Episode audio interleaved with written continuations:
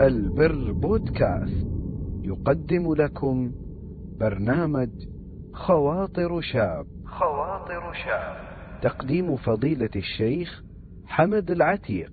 حفظه الله. آه شيخنا الله يحفظكم. بعض المشاهير أو مثل ما يقولون متصدرين الترند آه يعني يكون مثلا يطرح محتوى ما له دخل في الدين أو يتكلم يعني بشكل عام. لكن هو معروف عنه أن عنده مشاكل في العقيدة وخلل يعني خلل كبير ممكن حتى يوصل أنه يعتقد بالإلحاد نعم. آه لكن يعني لما تتكلم مع الشباب اللي يتابعوه معجبين فيه يقول لك يا أخي هو ما يتكلم في الدين هذا شيء يعني بينه وبين نفسه آمن ألحد هذا شيء المهم اللي يطرحه علي نعم. فهل الشيخ ممكن أن الشاب يتابع يتابع هذا المشهور بحجة يعني أنه ما يطرح عقيدته أو ما يطرح الفكر اللي هو يآمن فيه نعم. آه كثير من الشباب يعتقد ذلك. يعتقد أن هذا المشهور لا يطرح فكره. وهو لا يعلم أن هذا المشهور مثله مثل غيره يكون حريص على إظهار فكره وعقيدته لكن بطريقة غير بطريقة غير مباشرة.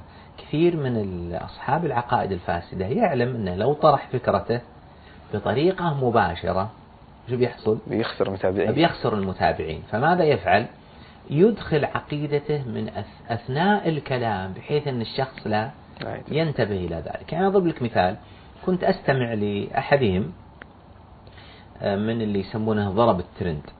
آه، وصل لي مقطع وكان يتكلم عن آه، يعني هو مشهور بذكر القصص. فذكر من القصص أن ذئب كانوا يعني يتابعونه أو يريدون صيده. فوجدوه يعني مثل كأنه يخوض معركة وهم ما يشوفون يخوض المعركة مع من نعم. ثم بعد ذلك يعني وجدوا أن هناك قطرات دم في على الذئب وعلى الأرض التي حصلت فيها المعركة نعم.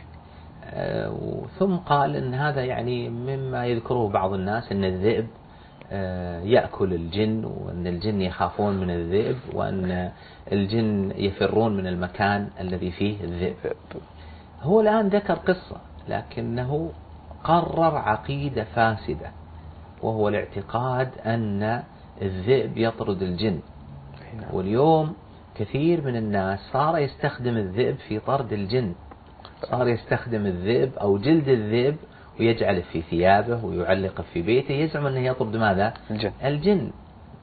كيف انتشرت هذه؟ عن طريق مثل هذه القصص. اليوم بعض المشهورين آه، عندهم عقائد فاسدة يمررونها على من حولهم عن طريق ماذا؟ عن طريق هذا المحتوى الذي يدسون فيه السم. هذه كلمة مشهورة يدس السم بالعسل. في العسل.